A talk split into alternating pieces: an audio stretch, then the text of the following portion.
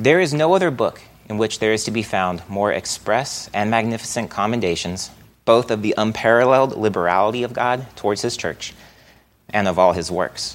There is no other book in which there is recorded so many deliverances, nor one in which the evidences and experiences of fatherly providence and solicitude which God exercises towards us are celebrated with such splendor of diction and yet with the strictest adherence to truth. In short, there is no other book in which we are more perfectly taught the right manner of praising God, or in which we are more powerfully stirred up to the performance of this religious exercise. These are the words of John Calvin in his commentary on the Psalms. One reason why I read this quote wasn't just because it was long and sounded really cool, but it expresses Calvin's love of the Psalms. He loved the Psalms so much that he supervised the versification of the entire Psalms, which is putting the Psalms to music, or putting them to singing more, more accurately. There are many good reasons why he loved the Psalms, and we'll be getting into some of those this morning. Like I said, we'll be looking at the Psalms as a whole, and we'll talk about reading, praying, and singing the Psalms. There's nowhere near enough time to really adequately cover this topic, but we'll do our best, and I hope that you're encouraged by it.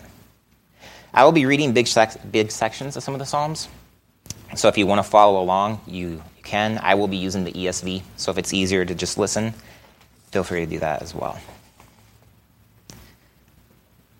First, what are the Psalms? The Psalms are a collection of 150 poems. In Devotional by Davis Carman, he says the Hebrew title of the book means Songs of Praise, or in Greek, it means sacred songs sung to musical accompaniment. In this devotional, Carman points out that the Psalms are broken up into five books. The first book consists of Psalm 1 through 41, and it emphasizes how God is beside us. Psalm 23 says, The Lord is my shepherd, I shall not want. He makes me to lie down in green pastures. He leads me beside still waters. Though I walk through the valley of the shadow of death, I will fear no evil, for thou art with me. It's a good example of God being beside us. Book 2 is Psalm 42 through 72, and it is about how God goes before us. He has opened the way to salvation and guides us there. David confesses his sin in Psalm 51 and pleads with the Lord to wash away his transgressions and create in him a clean heart. Book 3 is Psalm 73 through 89 and is about how God is all around us. In Psalm 78, Asaph recounts the history of God's people, showing us that God has been at work the whole time and urges Israel to teach their children about the Lord. Book 4 is Psalm 90 through 106. It is how God is above us in Psalm 90, Moses speaks of how our lives on this earth are brief, so we need to number our days right. Whereas God, on the other hand, is eternal and he will reign forever and ever. Book 5 is the final book, and it's Psalm 107 through 150. We see how God is among us. Carman says a good example of this is in Psalm 128, how it paints a beautiful picture of a man who fears God. He is happy and blessed. His wife is like a fruitful vine within the home and his children are like olive plants around the table, and he shall see peace and posterity in his nation. Prosperity in his nation. Sorry. Carman mentions in, the, in his devotional that each book also ends in a doxology, an expression of praise to God, such as Psalm 41, ending with, Blessed be the Lord, the God of Israel, from everlasting to everlasting. Amen and amen. Or Psalm 106, ending with, Blessed be the Lord, the God of Israel, from everlasting to everlasting. And let all the people say, Amen. Praise the Lord. Now, I know we just blew right through that. That could be a whole Sunday school curriculum right there. But I wanted to get I wanted to just lay out a brief summary of what the Psalms are about before getting a little more detailed. As we have seen, the Psalms cover a lot of ground. Calvin wrote of the Psalms there is not an emotion of which anyone can be conscious that is not here represented as in a mirror. By this, he means that every emotion that a Christian will feel in this life can be found here in the Psalms joy, sadness, anxiety. And Stephen Nichols expresses this thought on a table talk mag- in a table talk, ah, sorry, table talk article he wrote about Luther and the Psalms. He says the psalmists rival any of the great blues men and women. They could sing in the minor key. Utter despair is found in the Psalms. The Psalms also resound in a major key. Pure joy is in the Psalms. everything between despair and joy can be found too. Success and victory are in the Psalms, defeat and desolation are in the Psalms, the vagaries of human experiences and of human emotion is in the Psalms. Luther once said that the Psalms are a little Bible wherein everything contained in the entire Bible is beautifully and briefly comprehended. In the article by Nichols, he writes that by studying Luther on the Psalms, we can learn three ways of reading the Psalms. We read the Psalms to see ourselves, to see Christ, and to see God. One of my favorite examples of seeing ourselves is, is in the Psalms is Psalm 13. So please turn there in your Bibles. It's the handout you have is arranged differently. So please turn to Psalm 13 in your Bible.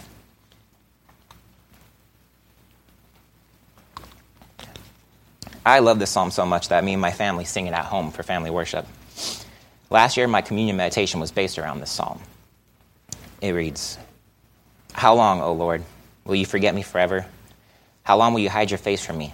How long must I take counsel in my soul and have sorrow in my heart all the day? How long shall my enemy be exalted over me? Consider and answer me, O Lord my God. Light up my eyes, lest I sleep the sleep of death. Lest my enemy say, I have prevailed over him lest my foes rejoice because I am shaken. But I have trusted in your steadfast love. My heart shall rejoice in your salvation. I will sing to the Lord because he has dealt bountifully with me.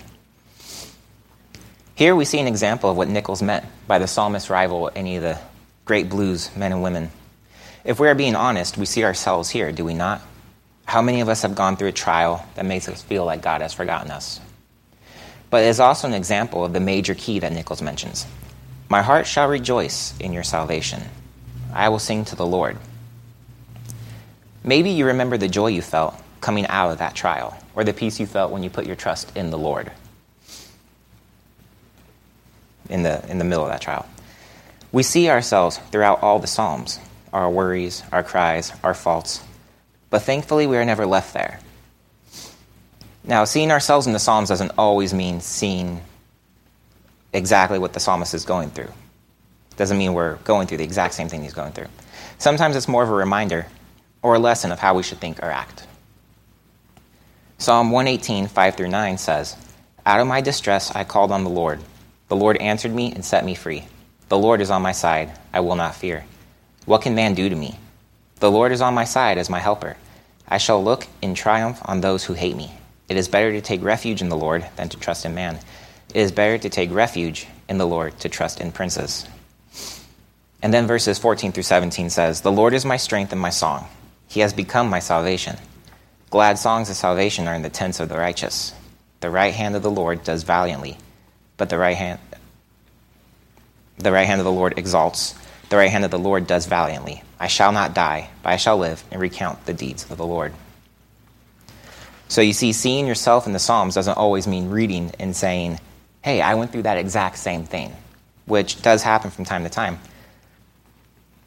But it's more about seeing how we should be, it's seeing examples of how we should act. We should strive to be the psalmist. When you are in distress, call on the Lord. Be confident that He is on your side and you will not fear, just like the psalmist. Take refuge in the Lord when you are in distress. When salvation comes from the Lord, sing his praises and be loud and vocal about his deeds that he has done in your life. Be a witness to what the Lord has done for you. Though we can see ourselves and examples of how we should be in the Psalms, the psalmist always reminds us that just as we see ourselves, we can see Christ. There are many, many examples of Christ in the Psalms, but I want to spend some time on Psalm 22. So please turn to Psalm 22. We will be reading the entire thing. I think this psalm is a perfect example of everything we talked about so far. Christ even quotes Psalm 22 when he is on the cross, so keep that in mind as we read this.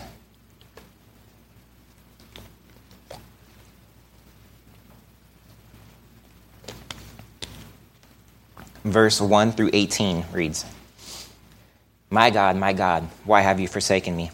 Why are you so far from saving me from the words of my groaning? Oh my God, I cry by day, but you do not answer, and by night, but I find no rest. You are holy, enthroned on the praises of Israel. In you our fathers trusted.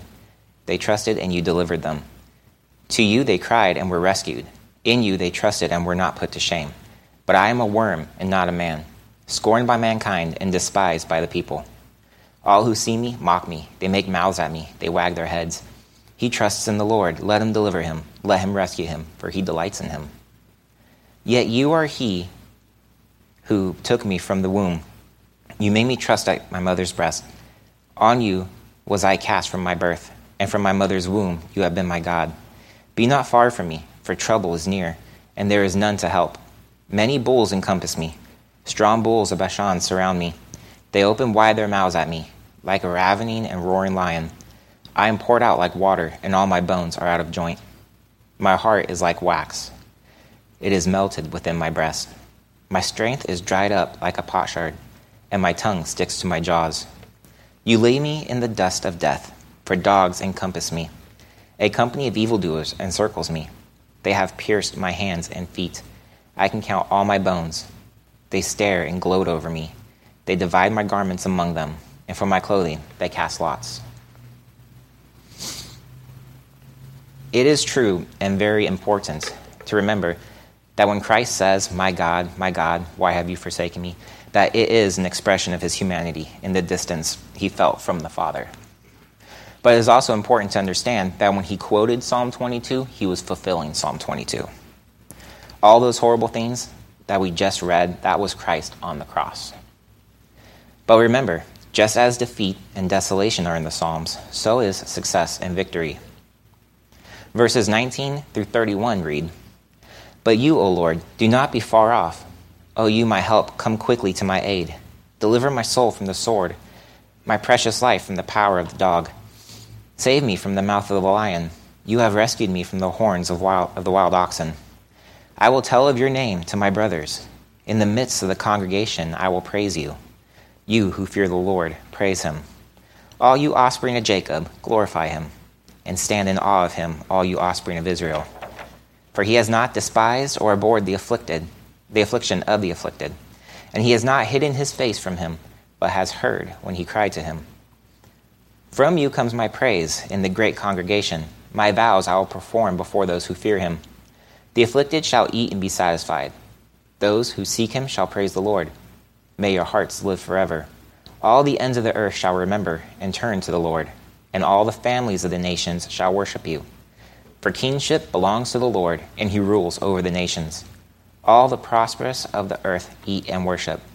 Before him shall bow down, shall bow all who go down to the dust, even the one who cannot keep himself alive. Posterity shall serve him. It shall be told of the Lord to the coming generation. They shall come and proclaim his righteousness to a people yet unborn that he has done it. Talk about a key change. We started off with defeat and desolation and ended with success and victory. If Christ's death was prophesied in Psalm 22, which it clearly was, so was the victory of Christ.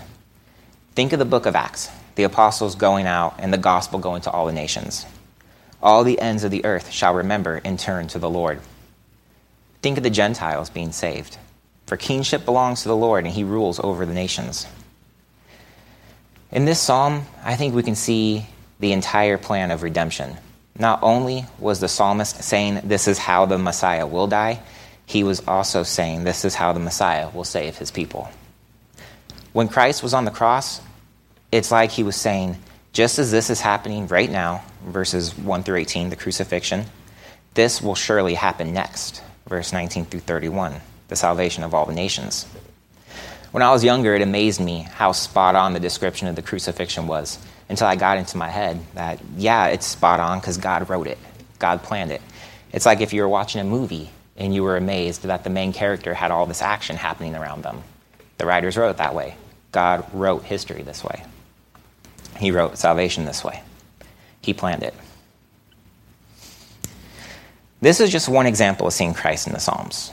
There are so many, many more but that would be an entire sermon series.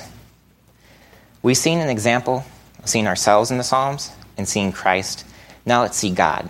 And by seeing God in the Psalms, I mean seeing the Trinity in the Psalms the Father, the Son, and the Spirit as well. Now, Psalm 22 is already a good example of seeing the Father and the Son in the, Psalm, in, in the Psalms. Another good example of seeing them both is Psalm 110. It says, The Lord said to my Lord, Sit at my right hand until I make your enemies your footstool. Some people may say this is just God talking to a lesser Lord. He doesn't say Jesus in it. But in verse 4, we read, The Lord has sworn and will not change his mind. You are a priest forever after the order of Melchizedek. Remember, we are reading with New Testament eyes in Hebrews 5:10. Speaking of Jesus, uh, we're reading New Testament eyes, and in Hebrews 5:10, speaking of Jesus, the author says, "Being designated by God a high priest after the order of Melchizedek." So Psalm 110 is God talking to Jesus. And in Psalm 51, 7 through 11, we read, Purge me with hyssop, and I shall be clean. Wash me, and I shall be whiter than snow. Let me hear joy and gladness. Let the bones that you have broken rejoice. Hide your face from my sins and blot out all my iniquities. Create in me a clean heart, O God, and renew a right spirit within me. Cast me not away from your presence, and take not your Holy Spirit from me. In the Gospels, we see Jesus mentioning that he will send a helper to believers, and that helper is the Holy Spirit. So, this is just one example of being able to see the Holy Spirit shortly, but there's one example of it. There is so, so much more we can bring up about this topic, seeing the Father, Son, and the Spirit in the Psalms. And honestly, I feel a little bit lazy ending it there, but I want to get to some of the daily applications of the Psalms.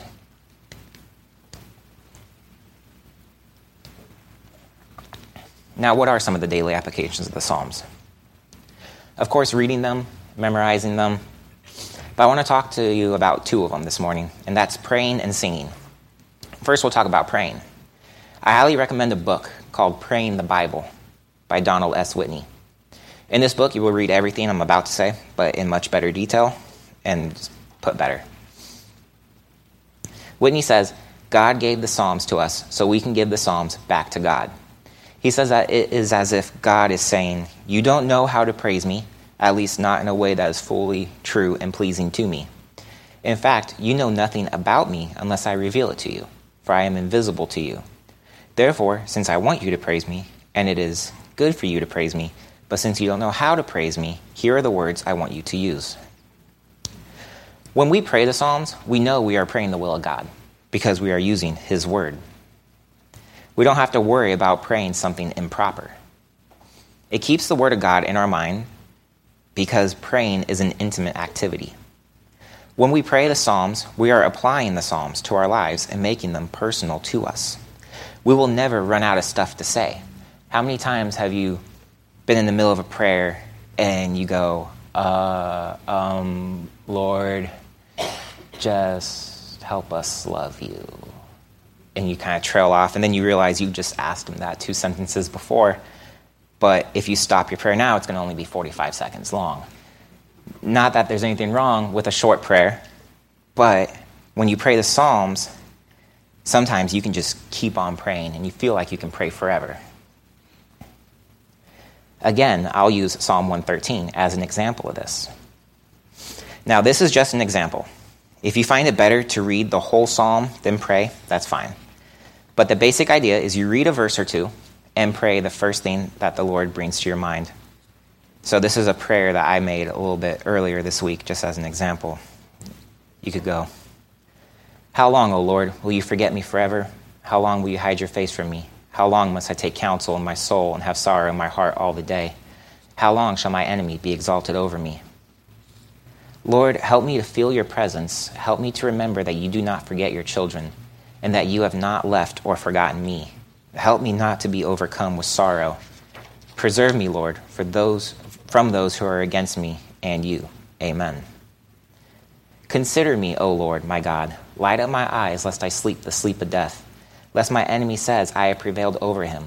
Lest my foes rejoice because I am shaken. Lord, hear my cries. Help me to see your work. Help me not fall into despair. Help me not to show weakness to the world Help those who persecute us to see that, we, that they have not beaten us. Help me to be a good witness to those who do not know you. Amen. But I have trusted in your steadfast love. My heart shall rejoice in your salvation. I will sing to the Lord because he has dealt bountifully with me. Lord, thank you for your steadfast love. Help me to trust in you. Help me to always look towards you and rejoice in all you have done for me. Lord, thank you for the salvation you have gifted me, and help me to be, con- be content in all you have done for me. Amen. Now, you can wait till the end of the psalm to say amen, or you can treat each verse like it's its own separate little prayer and say amen after each time. It's really up to you and what you're comfortable with. I have found that when I do these prayers on my own, I have to kind of whisper them to myself out loud because if I if I just try to do it all in my head, my mind starts to wander. So there's a lot of you have a lot of freedom in praying this way just by just by how you're comfortable. And this is a good way to free up your prayers, so to speak. At first, you might feel kind of bound to the Psalms, like you have to pray exactly what the Psalm is saying. But in reality, you just pray the first thing that the Lord brings to your heart. I have found that my normal prayers have benefited greatly from this practice. My prayers with my family at bedtime have gotten better, quote unquote, better, because I'm not just reciting a prayer that I use at bedtime. I'm able to be more in the moment with my prayers. I still have my basic phrases and prayers that I say every night so I don't forget them, but I am more comfortable at branching out. And I don't really know how to express it, but it feels different it feels like I can feel the Spirit more. It feels like I'm talking to God more than just sending Him requests and thanks. Another great resource on this book by Luther is, is a book by Luther called A Simple Way to Pray, where Luther teaches this, but by using the Ten Commandments, the Lord's Prayer, and the Apostles' Creed. So you're not just bound to the Psalms in, do, in doing this practice. You can actually read the entire Bible this way if you prefer the Psalms are just kind of an easier path to go about it because a lot of them are prayers and, and praises to the Lord. The book by Luther, it's a cheap, short book, and you'll be glad you read it. Now, we get to one of my favorite applications of the Psalms, and that's the singing. The Psalms were meant to be sung. God gave Israel the Psalms to sing praises to Him. When we sing the Psalms, we don't have to worry about singing heresy, like a lot of stuff you hear on the radio. But we don't have to worry about singing heresy because it's God's word. We don't have to worry about your song being good enough for God because it was inspired by God. And you'll never get bored singing the Psalms because you have 150 songs to sing, and many of those can be split up into multiple songs. When we sing the Psalms, we are singing the same songs that Israel sang. Think about that. We are singing the same songs that David sang, that Paul sang, and that Christ himself sang. We are sharing songs with saints throughout all of history. If you're like me, you have had trouble memorizing text. I have always struggled memorizing scripture verses, speeches, and even poems, but I can remember some of the songs I used to sing when I was eight years old. Singing is a great way to memorize scripture. It is great for family worship, and if you have had trouble figuring out a good routine for family worship, you aren't alone. Whitney, who I mentioned when talking about praying the Bible, also wrote a book on family, on family worship. And he mentions that you don't have to make family worship complicated. You don't have to have lesson plans or mini sermons typed out. Especially with small, with small children, he says to keep it short. Read one chapter in the Bible, pray, and then sing. That is what my family started doing for family worship, and we have benefited greatly from it. It's gotten to the point where my children can actually quote a few verses of the Psalms now. We'll ask Emma what she wants to sing, and a lot of the times she'll say, The eternal Lord doth reign as king, let all the people quake. He sits between the cherubims, let the earth be moved and shake. She likes really long titles. and that's the first verse of Psalm 99. Sometimes Braden will just shout, All people, over and over and over and over until we sing Psalm 100. So I highly encourage you to make singing the Psalms a regular activity, especially if you have small children, because singing the Psalms will help implant the Word of God in your heart and mind, just as praying the Psalms will. If you can sing some Psalms and memorize them, you can recall them when you're in difficult situations, whether it's a trial or temptation. You'll have the Word of God at the ready to help you through any of those situations. Now, if you just open up your Bible to your favorite psalm and try to sing it, you'll probably run into some trouble. The psalms aren't arranged in our Bibles for singing. the way the translation comes out in the English just doesn't fit well in the song. But thankfully, there are some very helpful resources that I want to show you that will help you to sing the Psalms. One is using our hymnal, and then I have two more. I have this little book right here. It's called The Psalms of David in meter. And in this book, it has all 150 Psalms, including all of Psalm 119. And there's a phone app that you can get that's almost the exact same thing as this book. And it's called the 1650 Psalter. I think it's done by Splitleaf. And it has all 150 Psalms, and it even has some tunes that you can listen to to help you sing and help you learn the tunes. If you want to know more about these two resources, please come talk to me, and I'll be happy to show you them. In here, in the Psalms of David, by me, in uh, the Psalms of David in meter, um, all the Psalms are arranged in what's called common meter and that means they're arranged. So that means that the words have been moved around or abbreviated so that it fits in the common meter. And you might be wondering, what is common meter? Well, meter refers to the number of syllables in a line. So please look at the handout that I gave you, and that will be this is what we're going to use as an example.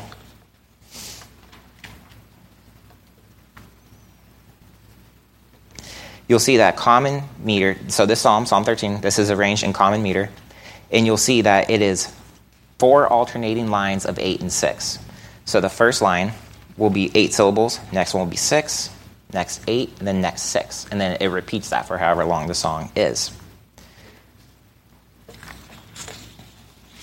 And you can notice how the words have been changed in Psalm 13. They haven't been changed, they've been rearranged, or a different translation has been used to make them rhyme so you can put them to music a little bit easier to make it more singable.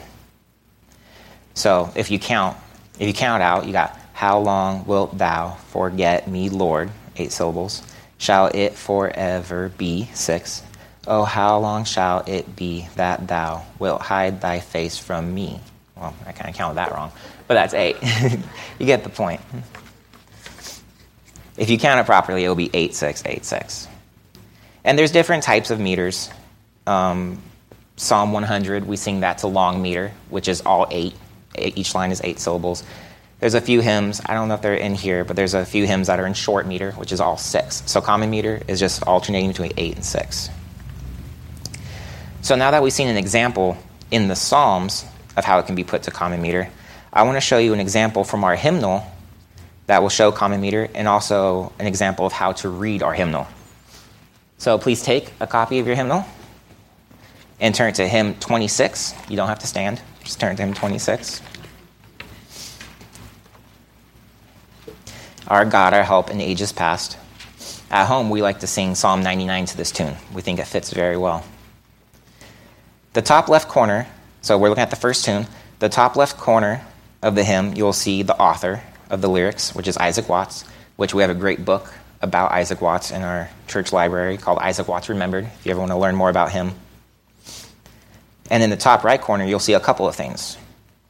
You'll see the name of the tune, the meter of the hymn, and the composer of the music. For this hymn, the tune is St. Anne. The CM is what is uh, referring to common meter, which is the 8686 lines. And the composer is ascribed to William Croft in 1708. And so, our God, our help in ages past, if you count it out, our God, our help in ages past, our hope for years to come, our shelter from the stormy blast, and our eternal home. It's kind of hard to say those and not sing them, right? Like to do it to the rhythm.